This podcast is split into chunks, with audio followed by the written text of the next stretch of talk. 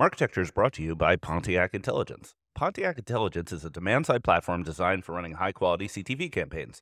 With its proprietary bidder and a focus on privacy safe era, Pontiac brings clear and powerful differentiation from the crowded DSP space. Transparent, low tech fees, accurate forecasting, and the ability to manage thousands of simultaneous campaigns with ease. See a demo and learn more at pontiac.media. That's pontiac.media.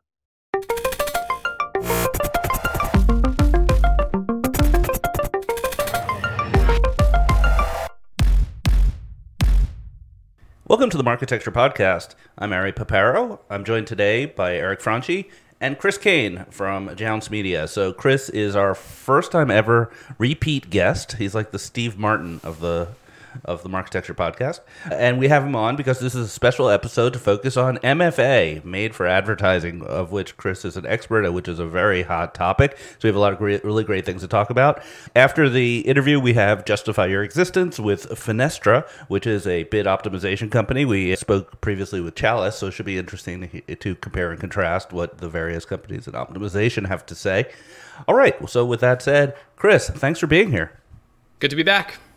All right, hey, Chris. so why? Uh, well, I guess let's start with like why are we all suddenly obsessed with MFA? MFA's been around forever, but it's like the season of MFA. It is the season of MFA. I think it's been a slow boil, and I think that boil boiled over when the ANA pushed out their first look report in June. There was, you know, a group of people, the three of us plus a bunch of others, who are kind of like close to the center of the industry and have been generally aware of this business model for a long time. But all of a sudden, through the ANA report, every agency, every brand is starting to ask questions about this category of supply. And so I, you know, that's that's my simplistic interpretation of sort of how we've gotten here. And by the way, that's going to happen again in another week when the ANA pushes out its final report. Right. So the ANA report said that 15% of all ad spend was going to MFA sites. Is that accurate? Correct. Yeah. 21% of impressions capturing 15% of spend. And do you think the next report could be worse? I don't know if there's going to be any new numbers in that next report. Just for clarity, we're, we're not we don't we're not part of the team that's writing that report. We didn't you know we're hired by the ANA for this. I, I, they've they've reached out quite a bit. We've been you know as collaborative as we can be. They've provided some I think really thoughtful questions, but I don't have a good sense of what's going to be in the final. Right. Report. So the MF so the ANA site uh, uh, excuse me the ANA report came out, and then there was a Digiday article saying, or was it Ad Exchanger saying, like, actually MFA is really not so bad, and we we roasted them pretty hard on this podcast. I recall, yeah, I remember listening to that one.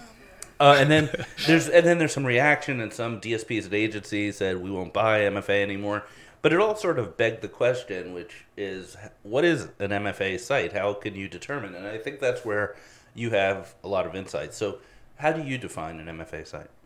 Well, and I and I also think maybe that's the other answer to your first question. Like the reason this is starting to become a thing is that there's now some specificity around it. Like there's been there's been a lot of anecdotes and you know it when you see it sort of stuff for many years, but you know you can't really take action on you know it when you see it. And I think what has also happened over the course of the last several months is sort of like some consensus being built around like how do you sort of like reasonably draw a circle around the pool of supply that we're going to call MFA. And frankly, there still is ambiguity there. And the reality is these are judgment calls, which makes everybody feel uncomfortable. They should be very data driven judgment calls, they should be very transparent judgment calls. But they are judgment calls. But they're much more. There's much more specific guidance now from the ANA, ISBA, 4A's. I think the WFA signed off on it as well. There's this. There's this reasonably specific definition floating around the industry now here's my interpretation of it. We basically are looking for three characteristics of a website to call it made for advertising. And they one leads to the next. Sort of characteristic number one is paid traffic. We should debate this maybe in some more detail, but we're looking for publishers that are highly dependent on paid traffic as sort of like a core component of their business model.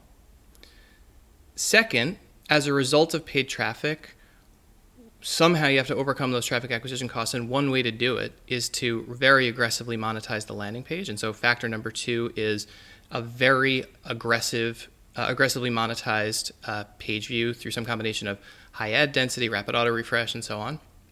And then third is what we call superficial kpis evidence that while the site might exhibit some attractive media metrics like high viewability or brand safety or low ivt that it doesn't drive business outcomes for marketers and that's not exactly the same as the definition put out by those industry trade groups, but it's sort of it's our interpretation of like how do you take their guidance and turn it into some like concrete That's- tests.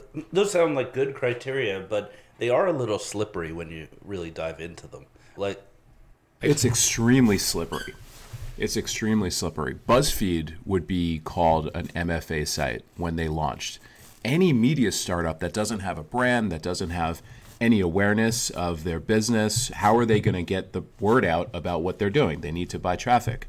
It's like super concerning that this not only penalizes startups and you know other you know not not, not well-known media companies but there's no specificity to it and I realize that it's a problem, and I realize MFA, you know it when you see it, particularly as you talk about ad density and not designed to drive marketing KPIs. But the whole thing, like when I read it this morning, it was like really concerning. Well, look, I think, of course, I agree with you know your general concerns, but to talk in specifics, I think it's very important to also recognize that like there are thousands, many, probably tens of thousands, certainly single-digit thousands of independent content creators that are doing the hard work to publish really high-quality content and gradually, slowly over time, build an organic audience. And for every publisher that takes the shortcut of just buying heaps of paid traffic, it's not just that those ads aren't effective for marketers, which they're not, and we can talk about. It's that they're taking budget away from the media companies that are doing the hard work to gradually, methodically, over time, build an organic. right. So let's talk about that criteria. That's criteria number three. The doesn't produce real results. Is that a consistent criterion? How do you find that out? Like, basically, if is that you just have to be running, you know, a platform at scale where you have enough data to tell that it doesn't perfor- uh, produce results. Well, I can tell you how we do it, and I think there's a very important sort of like corollary to this is like a blind spot for publishers. Our the basics of our business is we're sourcing data from a whole diversity of sources. One of the most important sources is signing data sharing agreements with marketers who say like, "Hey, you can study in aggregate anonymously our campaign data to inform your research." And so we currently monitor $50 million per month or $600 million a year of spend, which is big enough and diverse enough to allow us to measure some of these things and we can quantify for any website we call a conversion score, which is skipping some of the details. Like, does this site generate more sales than you would sort of naturally expect or fewer sales? And so we regenerate that every day for every site on the internet. And we are not willing to call a publisher MFA unless the data substantiates that the ads on this site are very ineffective at driving sales, maybe the wrong word, but uh, being attributed with sales by So does that look like high view through and low click through attribution, or am I simplifying? it's it's it's like none of either of those things. It's like you find that like the sites on this website are almost never followed in time But by I, I thought the whole point of these websites was to grab view through cookies. I think what these sites are good at is taking budget from campaigns that are optimizing to media metrics and that are not measuring sales. Yeah, view, viewability, clicks, all that stuff. It's the consumer packaged goods companies, the other upper funnel, mid funnel campaigns that are, have a very hard time measuring sales and instead optimize to a metric like a cost per viewable impression. Are real humans seeing these ads, or are the people seeing the ads also fake? I think they're real humans. But they're having no effect on on their purchasing activity. Correct. And to me, this sort of like checks out. I've clicked on plenty of clickbait ads. You go to the site, you might even stay there a long time. There's one that's floating around Twitter recently about like some story about like digging the deepest hole that's ever been dug or whatever. And it's like, man, I could, that is kind of interesting. I'll stay there. But like, I'm certainly not paying attention to like the insane flanking of the viewport of, you know, these, you know, high density auto refreshing ads. That's a the, the, those those ones you're referring to on Twitter. And by the way, Twitter X is littered with this stuff right now. It's becoming, I think, the the, the, the place to do MFA ARB. That's a you know when you see it t- type of site, right? I think that's right.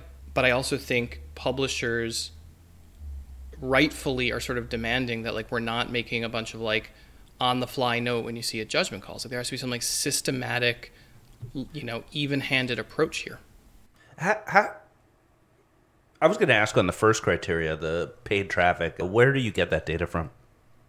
This one is the hardest for a variety of reasons. We buy data from SimilarWeb. It's sometimes right and sometimes very wrong. Um, we look at that are in page URLs. Those are also sometimes redacted, I think deliberately. Um, without giving away too much of sort of like the playbook, the best signal is the shape of bid requests. Real like publishers that have real organic audiences have very predictable weekly patterns of bid request volumes. This week looks the same as last week. Publishers that are buying absurd amounts of traffic see incredibly jagged patterns of daily bid requests. And so that is that is directional. That's not like a deterministic like oh I observed you buying traffic on Facebook but it's a very very good predictor and it's also a prohibitively expensive predictor to to avoid you know like it costs a lot of money to inflate your traffic volume and so it's cost prohibitive to kind of like fake it forever. What's the right amount of non organic traffic? That's the question. That's the hard one right? Because what you'd want let me say a couple things on that. First i th- i would have been too timid to say this maybe a year ago but we've done a lot of research on this, and I think it is very clear that a page view that's the result of paid traffic creates substantially inferior outcomes for marketers than a page view that's a result of organic traffic. It doesn't matter whether you're a clickbait site or the most premium publisher on the internet. Paid traffic does not perform as well as organic traffic. And so, like, conceptually, you'd love to say publishers that buy paid traffic get blocked, but then you block the whole internet it's very hard to find a publisher that doesn't buy traffic. And so it's like, okay, so we're now saying that if a publisher is totally dependent on paid traffic, there's good demonstration that that's a bad business product, business outcome for marketers, and we should block that site. But we're acknowledging that even the most premium publishers on the internet buy some paid traffic, and so now we're having a very difficult debate about like, well, how much is too much? If five percent of my traffic is paid, is that okay? What about ten percent, fifteen percent? What if I get to forty percent? 50%? Like, where is that line? And I don't know the answer to that question. So you're saying the top premium publishers pay for some piece of the traffic? 100%. Very hard to find a household name publisher that isn't right now arbitraging clickbait ads that run on Facebook. Why? Why? I think there are basically three reasons. One is they really want to build their audience. You buy traffic in order to build new loyal site visitors. Two is you want to just simply arbit through programmatic advertising. You want to just like boost that. You're, you're you're coming up short on your Q3 revenue, and so you gotta inflate it all, and you're gonna arbit, and we can talk about how that works. And then I think the other is you've oversold a campaign.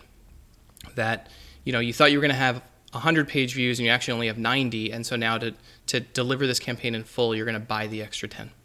Right. Makes sense. So you sent me. Let's talk about false positives or, or false negatives.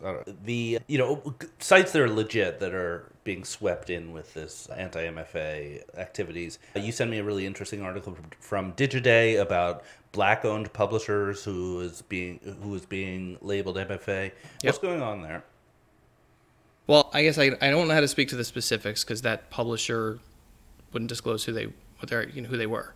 But I have a couple thoughts on this thing. I think the biggest one is publishers have should be concerned about the risk that they are incorrectly being labeled as MFA. I see this all over the place when we work with brands and agencies who built their own lists. And Eric, you were sort of touching on this earlier, although maybe in a different context.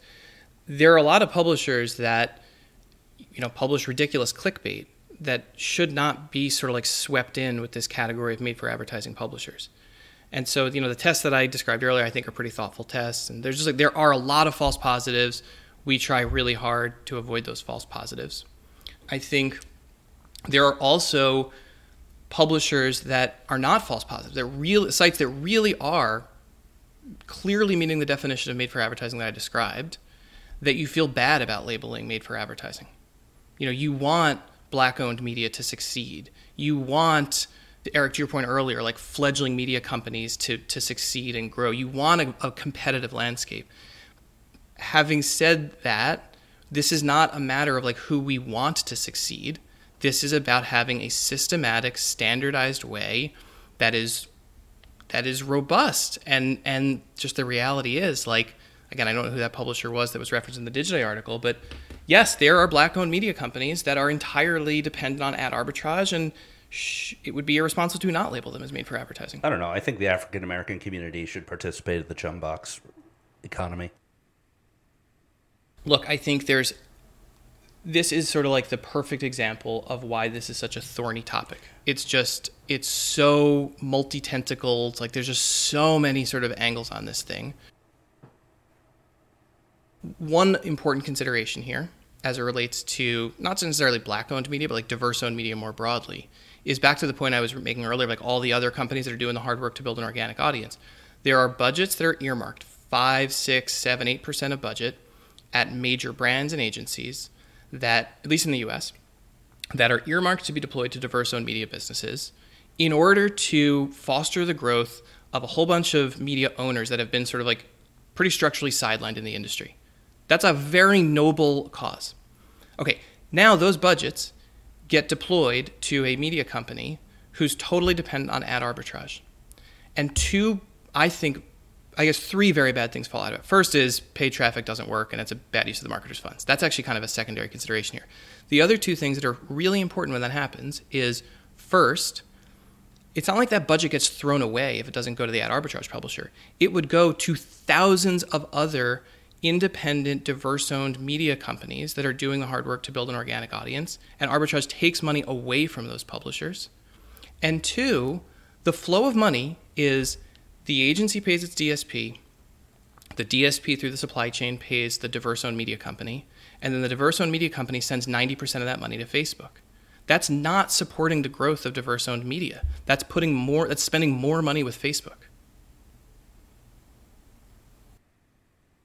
So what should we be doing about this? Should we should there be a universal exclude list at the DSP level and you just shouldn't be able to buy them or it should be brand to brand or some combination? We field a so we write monthly research. Our December report each year is based on a survey that we field to all of our clients. And so we just started fielding it. One of the one of the questions in there is how should DSPs handle made for advertising? Like what's the right thing to do here? And there is overwhelming consensus that the answer is not that DSPs should sort of like defer this responsibility to their customers. It's like there's there's a point of view broadly across everybody we work with that like no, the DSPs need to do something here. And there's similarly like really clear point of view that DSPs cannot be too heavy-handed here. That it would not be reasonable for a DSP to make it impossible to buy made for advertising. The debate is is this an opt-in or an opt-out? Should DSPs should the default setting of a DSP be to include MFA and make it easy to push a button to say no, I want to turn this campaign off? Or should the default behavior be I want to block MFA I expect my DSP to block MFA by default and then I want a button to turn it on as needed? And there's an incentive issue here because the MFA sites have huge amounts of QPS because they have so many ads. We've tracked this pretty closely. As a percent of web auctions, this is a web concept. As a percent of web auctions, in June, MFA supply was 30% of all web auctions. So it's an absolutely astronomical amount of QPS.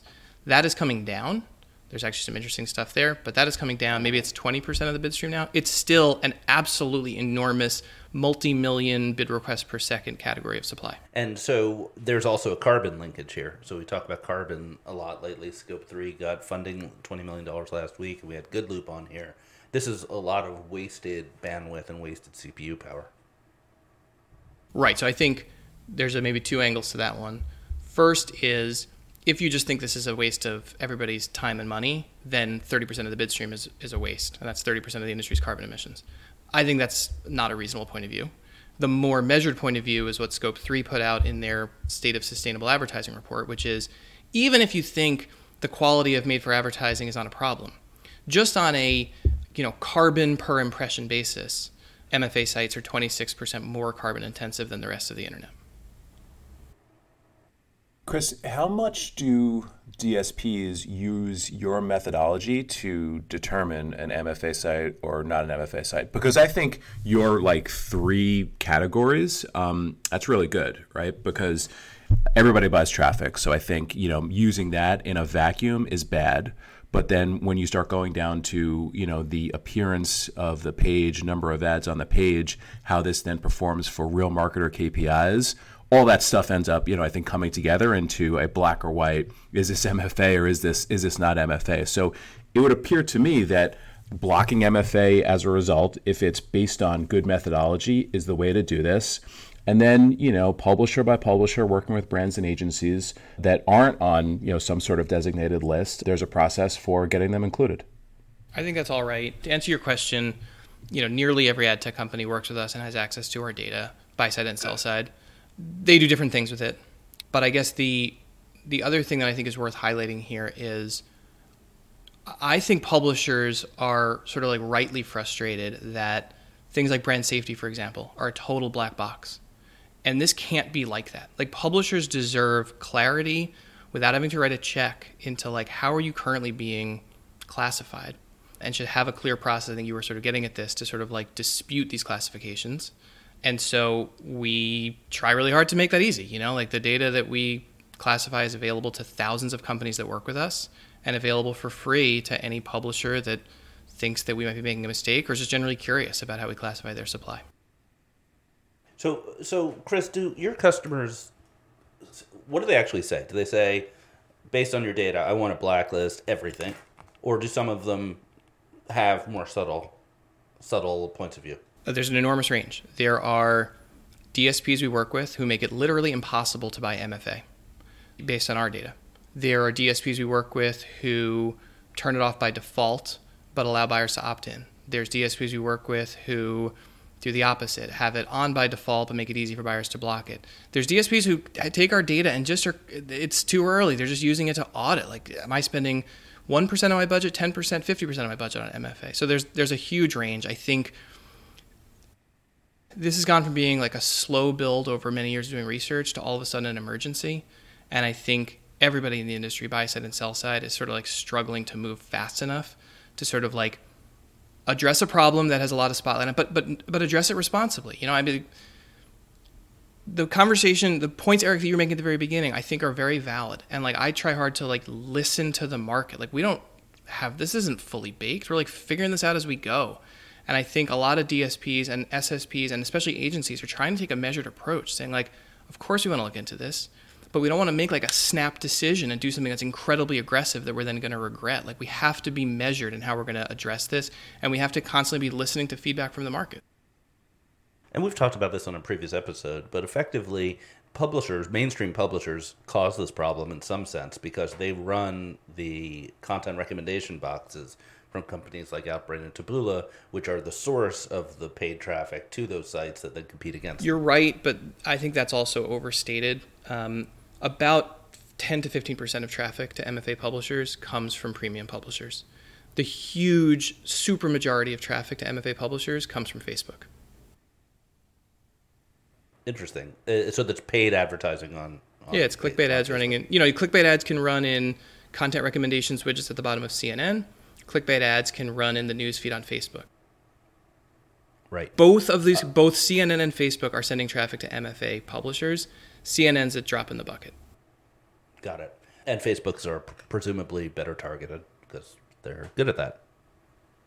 So, uh, tell one thing that came up in this discussion was the CNAME subdomain trick. I love a good trick. So, what's going on with the CNAME subdomain trick for those of us who aren't on top of it? Yeah, I don't know that I can speak much to the technical details, but I can I can explain the business backdrop here. Brands and agencies and DSPs and to some degree SSPs are blocking MFA domains. Those MFA companies can then essentially rent a subdomain from a reputable publisher that isn't on a block list. And so you can move your MFA business to operate on someone else's domain. And so MFA publisher goes to some premium publisher and says, "Hey, let me get a subdomain from you. I'm going to drive traffic to it. I'm going to populate it with content. I'm going to monetize it all, and we're going to split the revenue. And block lists, generally speaking, don't work that well at the subdomain level. And so now you got to make a business call of like, well, if I'm dealing with a premium publisher and 30% of their traffic is this subdomain that's arbed, either I block the whole domain or I open myself up to 30% of traffic being MFA. So, are they hoping that people just don't notice that, like, you know, there's a, some subdomain called like content.legitimatesite.com is actually garbage, whereas www.legitimatesite.com is good? Yeah, I mean, I think that's the business bet. I think premium publishers are increasingly aware that this could turn out to this could turn around and bite them. It, it just seems so so dirty. I mean, if you were outside of this industry and you heard about, you know, we don't want to name names here, but a legitimate publisher, like one that your mom knows, is doing this. It's just pretty dirty stuff. Yeah, that's, that's my view. I mean, look, I, I think the other way to think about this, though, is uh, you know, I think the MFA companies deserve a lot of culpability here. I think a lot of premium publishers, without realizing what they're signing up for, have signed up for what's a pretty underhanded business practice. And as those companies listen to this podcast, I think they, you know, there's a lot of, as these companies generally get more educated, I, I, am optimistic that the subdomain loophole starts to fade away because because it, will, it really does put the overall business at risk. It's also fairly easy to block. So if you know about it, you can block it. So this is a great conversation. We're going to take a quick break and then we're going to come back with the news of the week as well as a new game we want to play. It should be fun called Explain This Press Release. So we'll be right back. This is a message from our sponsor. I'd like to introduce you to Publica by IAS, the award winning CTV ad server trusted by some of the biggest streaming services and smart TV manufacturers globally. Publica helps a growing number of leading AVOD and FAST services to power the programmatic ad break decisioning via products including a unified auction, server side ad insertion, and a demand agnostic ad server built from the ground up around streaming. Head to getpublica.com to find out how they help CTV publishers to grow their advertising revenues and provide streaming audiences with linear like TV ad break experiences. All right, we're back. All right, so we're playing a new game. It's called Explain This Press Release, where we're going to read some excerpts from a exciting new development in ad tech, according to the press release, and see if we can understand it at all. The first, we're going to roast my good friend Jonathan Mendez. So Jonathan and I have known each other for quite some time. I consider him a friend, and he put out a press release about his new company called Neuralift AI. And the three brains on this podcast are going to see if we can tell what they do. Okay, I'm going to summarize some stuff here. Neuralift is the first applied AI built to optimize con- consumer conversion rate and other essential marketing KPIs. Okay, that kind of makes sense.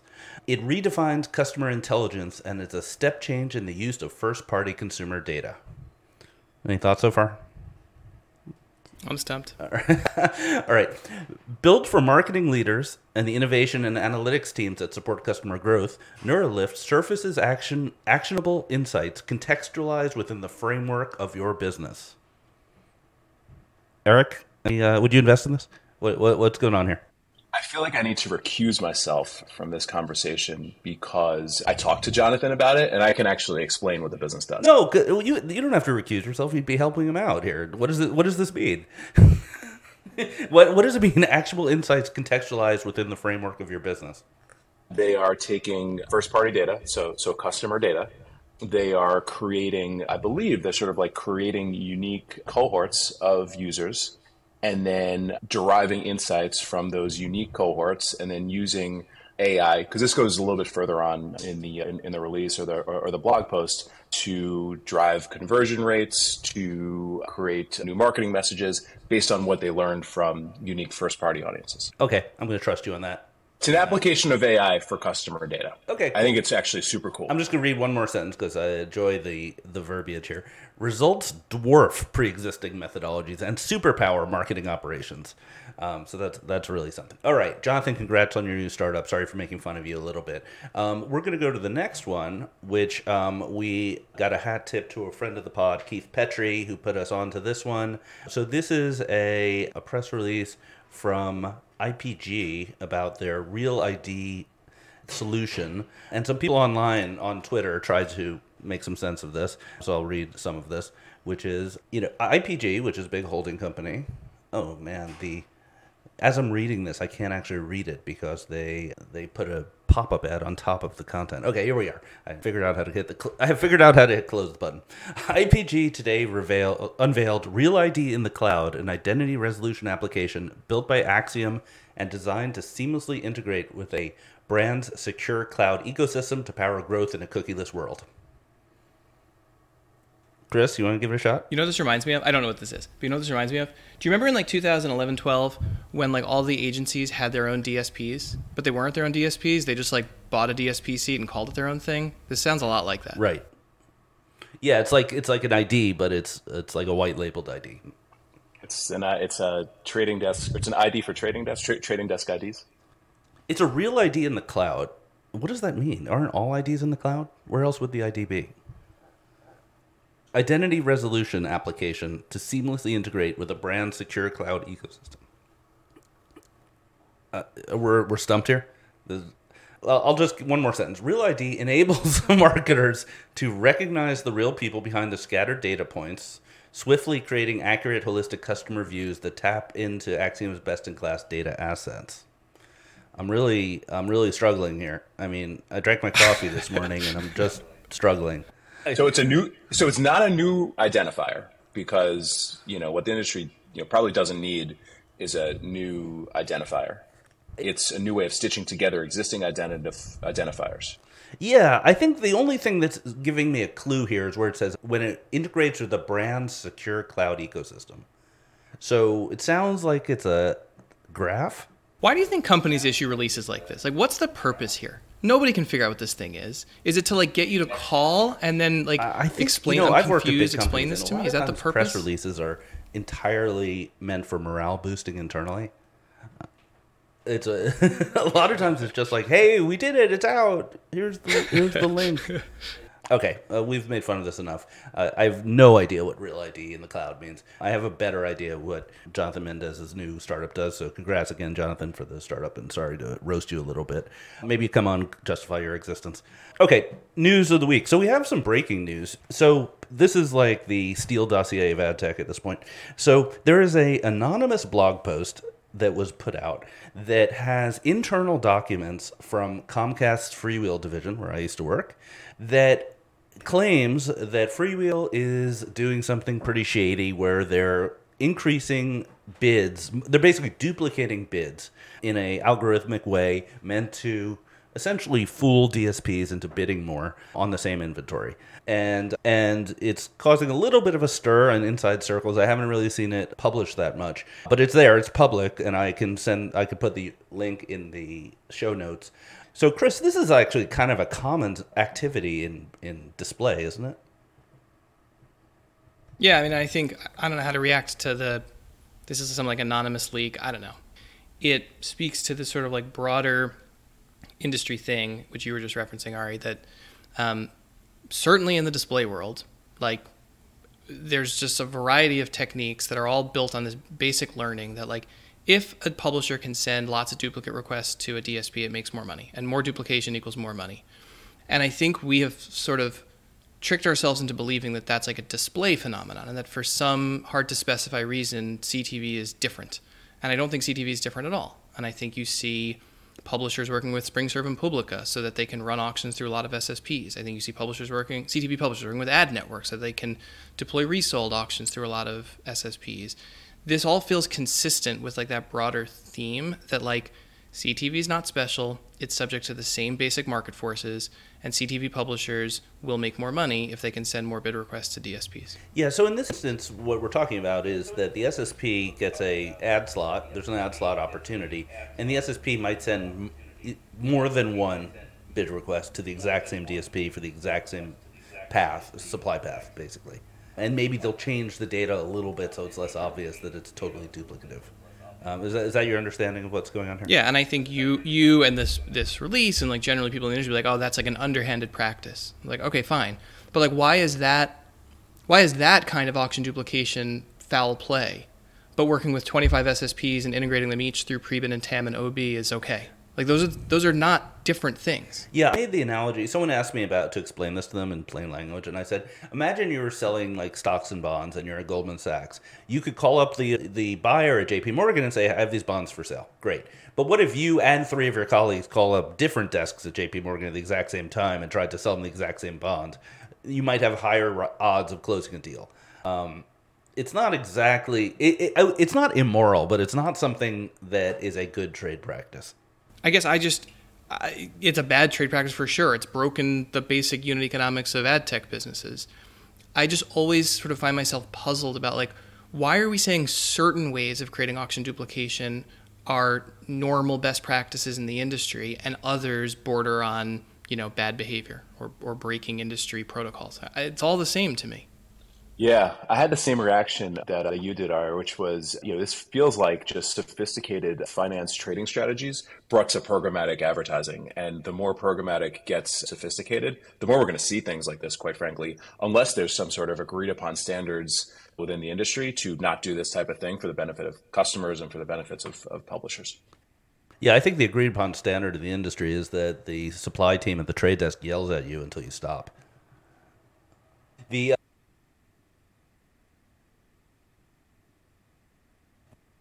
that it's in writing. So the, whoever wrote this bl- anonymous blog post has internal Freewheel documentation explaining how it works. So that kind of shook things up. I reached out to some friends at Freewheel to just give me the informal scoop, and their basic reaction was like, "Hey, uh, Publica and SpringServe do this too." So I'm not sure that's good or bad, but that was part of the reaction I got. That's an informal, non-official reaction. I just like have friends there. So and and we want to thank Publica as usual for being a sponsor of this podcast, but Church and State Okay, so other news this week: the New York Times is bringing back open programmatic. So after making a pretty big deal out of not doing programmatic, they're bringing back programmatic. I guess you got to make money sometimes. To be clear, they're bringing open programmatic back to in-app. So right. seems right. to me that that's probably a really good place for New York Times to be playing in open programmatic, given that it exposes them to budgets that they might not be seeing on their traditional, you know, sort of like core mobile web and desktop business, i.e., app installs, performance advertisers, all that type of stuff. Yeah, monetizing in app for a news site has got to be a nightmare because in app is so overwhelmingly games that I'm not sure that there's going to be a lot of juice in that squeeze or squeeze in that juice, whichever it is. But, you know, they probably are under monetizing pretty significantly in app. But if they put a if they put a like video ad in front of my New York Times crossword, I'm going to walk down to Times Square and with a pitchfork like that. Well, it's unacceptable. just saying. I just want, I want to put them on notice that I will I will become violent if there's an ad in front of my crossword. That's the second funniest thing that you've said this week. Uh, the the funniest was your reaction to Brian Morrissey's tweet about advertising week being, you know, the bane of ad week's uh, existence. that was I felt that so deeply. Uh, well, while we're on that, did you guys do any advertising week activities? Not a one. Just some things uh, around it uh, to support uh, portfolio companies and, and, and see some friends. Um, not, nothing on the main stages. You're such a good investor. You'll you'll even take one for your portfolio companies during advertising week. Always. Last news of the week. So Google launched like 10 years too late cmp dmp so you know I, I will say i worked at google from 2008 to 2010 and they were working on the dmp then. So you know 15 years later they launched it. So this appears to be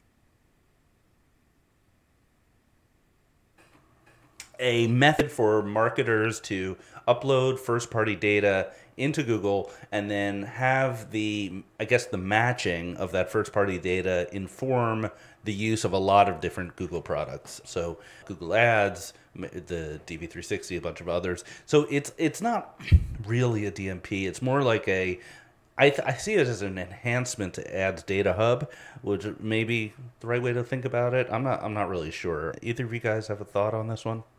Well, the, the release seemed to talk quite a bit about Google's owned and operated properties, which suggests to me that like this is sort of like underpinning this whole initiative is a strategy to sort of like squeeze as much juice as they can, to borrow your analogy, uh, from their authenticated user base in a way that is sort of like structurally different from what you could do with sort of like standalone ad tech platforms. Right, right. They have this enormous consumer base, so they can identify users, presumably using an email address, pretty accurately.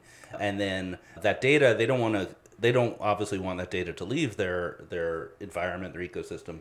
But if you're using if you're using one of their ad products or analytics products, you can get insights, and a marketer could say, "Hey, you know, Ari at aripaparo.com, that is a you know one of our high valued users," and then you can see whether it was exposed or not in various contexts so it's not a customer data platform because it's not connecting to marketing platforms outside of Google. It might be closer to like a purpose-built clean room solution because you know they're taking customer data, they're taking marketer data, and trying to do cool, innovative stuff you know throughout the Google ecosystem. Yeah, it's like a clean room, except it's not really clean. It's you put all your data in and it never comes out. It's like it's like the the storage attic of clean rooms. it's a one way valve. One, it's a one-way valve.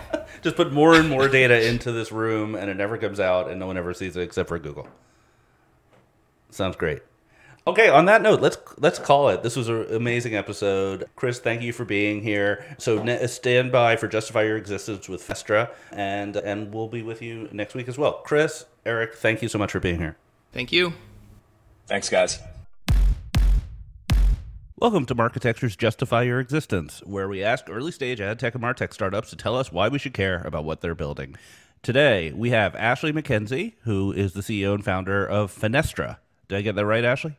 Yeah, that's bang on. Thanks, Eric. All right, tell us where's the company based, how many employees, and what funding have you taken?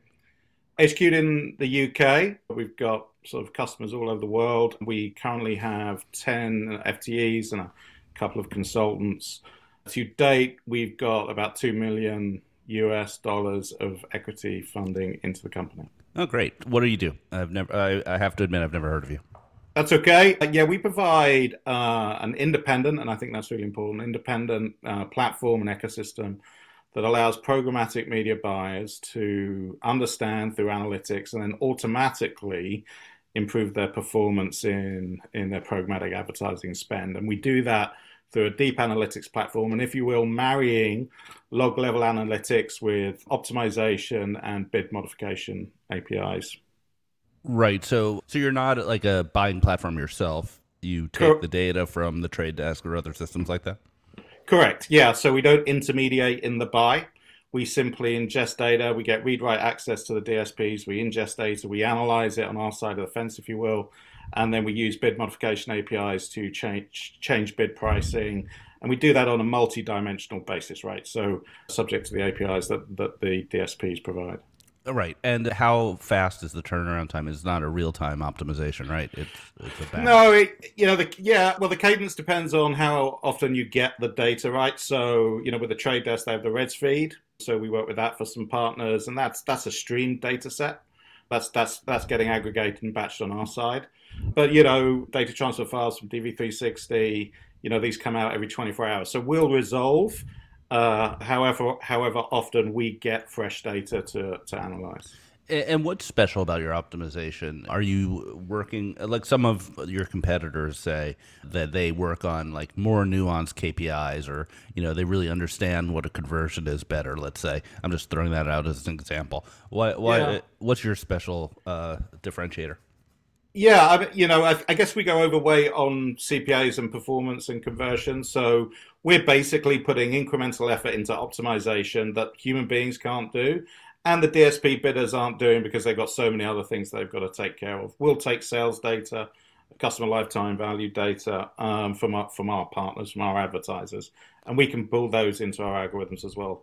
Um, but really, you know, in terms of optimization, we're often just simply doing things that human be- beings just cannot do and then taking it to the next level. Cool. And do you have any customers you can name? Any case studies? For sure, yeah. So we work in the States, we work with a fantastic agency called Media by Mother and their clients, Amica Mutual Insurance, Premier Bank. We work with Kindred in various parts of the world. They're a big gaming company called Unibet. Unibet's their big brand, but all of their brands. We work with, commonly we work with Deutsche Telekom, various subsidiaries in Europe as well. Great. And uh, what's your pricing model? We we well go to market. We have two products. We have analytics, or we have the optimization that includes analytics.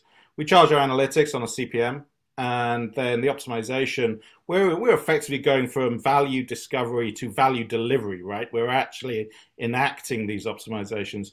We charge that on a percentage of media, and we can do various fixed pricing as well. All right, great. Well, I think you've done a pretty good job justifying your existence. One last question. If uh, your company was an animal, what animal would it be?